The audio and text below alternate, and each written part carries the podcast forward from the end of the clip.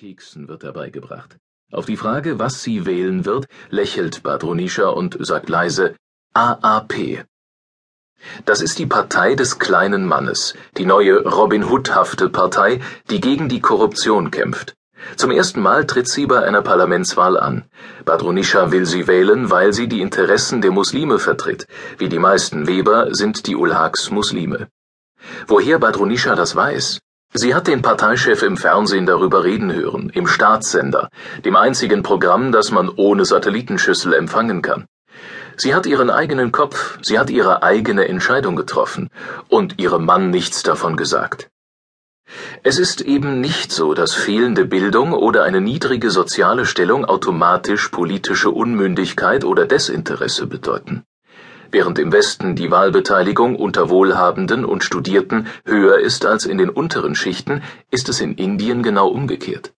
Die Elite braucht den Staat nicht. Sie existiert. Vom Sicherheitsdienst, der das Grundstück bewacht, bis zur Privatschule für ihre Kinder in einer eigenen Welt, einer exterritorialen Blase.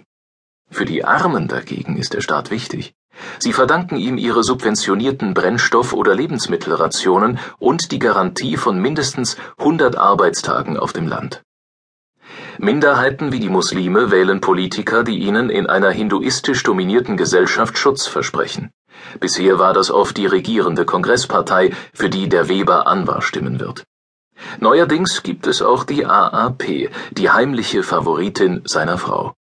Die Dalits, die Unberührbaren, die jahrtausendelang in der Kastenordnung ganz unten standen und wie Aussätzige behandelt wurden, haben hier im Bundesstaat Uttar Pradesh sogar eine eigene Partei. Die BSP hat sie zum ersten Mal zu einer politischen Kraft gemacht und ihnen damit ein neues Gefühl von Stolz und Würde gegeben. Sie wird gewählt, obwohl sich die Führung als außergewöhnlich korrupt erwiesen hat.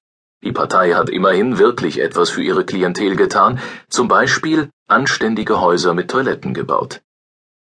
Solche politischen Bindungen sind mehr kollektiv als individuell. Das unterscheidet sie von den Wahlentscheidungen informierter Mediennutzer und Bürger in entwickelten Ländern. Aber die ungebildeten Wähler Indiens sind deswegen nicht dumm oder blind. Um sie zu verstehen, braucht man sich nur in deutsche Verhältnisse des späten 19. oder frühen 20. Jahrhunderts zurückzudenken, wo für klassenbewusste Arbeiter gar nichts anderes in Frage kam, als SPD zu wählen. Eine Fahrt durch den Bundesstaat Uttar Pradesh ist nicht idyllisch. Die nordindische Region ist besonders dicht bevölkert und rückständig. Eine Siedlung schließt sich an die nächste, die Menschenwelt mit ihrer Armut und Geschäftigkeit ist überall. Die Teestände am Rand der Landstraße und die budenartigen kleinen Läden, die Paaren verkaufen, die in Betelblätter gewickelte Nuss- und Tabakkombination, die indische Männer gern kauen, das sind die Plätze, an denen politisiert wird, wo im Nachbarschaftsgespräch der Wahlkampf stattfindet. Das Friseurgeschäft von Mohammed Nassim, nicht mehr als ein Barbierstuhl in einem Bretterkasten, ist so eine Politstation. Wir fragen ihn nach Narendra Modi, dem Premierministerkandidaten, um den ein ungeheurer Hype tobt. Ja, antwortet Nasim, die Modi-Welle merkt man auch in seinem Laden. Ein paar seiner Kunden sind für Modi vor allem die aus den höheren Kasten. Nasim selbst, Analphabet wie die Weber, wird die Dalit-Partei BSP wählen, obwohl er kein Unberührbarer ist. Aber die BSP hat für den Bezirk viel getan, als sie die Regierung im Bundesstaat gestellt hat ein Krankenhaus gebaut, eine Ingenieurschule, das Kfz und Führerscheinamt hier angesiedelt. Findet er Wählen denn wichtig? Was sind wir für Bürger, antwortet Mohammed Nassim, wenn wir nicht wählen? Ab und zu ragt zwischen den Dörfern ein gewaltiger, rostroter Schornstein in den Himmel. Das sind Ziegeleien. An einer davon sitzen Rates und Andes. Ihr Job ist es, Kohlen in einen Ofen zu schaufeln, in dem die Ziegel gebrannt werden. Beide sind Anfang 20 und haben weder einen Schulabschluss noch eine Ausbildung.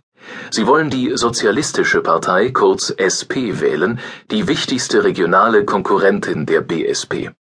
Warum wollen sie die wählen? Die Partei will Fahrräder verschenken und irgendetwas Gutes einführen. Es ist nicht ganz zu verstehen, was die beiden meinen. Es klingt nach einer Art Sozialversicherung. Woher sie das wissen? Ihr Chef hat es ihnen gesagt, der Neffe des Ziegeleibesitzers. Der kommt auch schon herbei, ein 23-jähriger Absolvent des lokalen Colleges.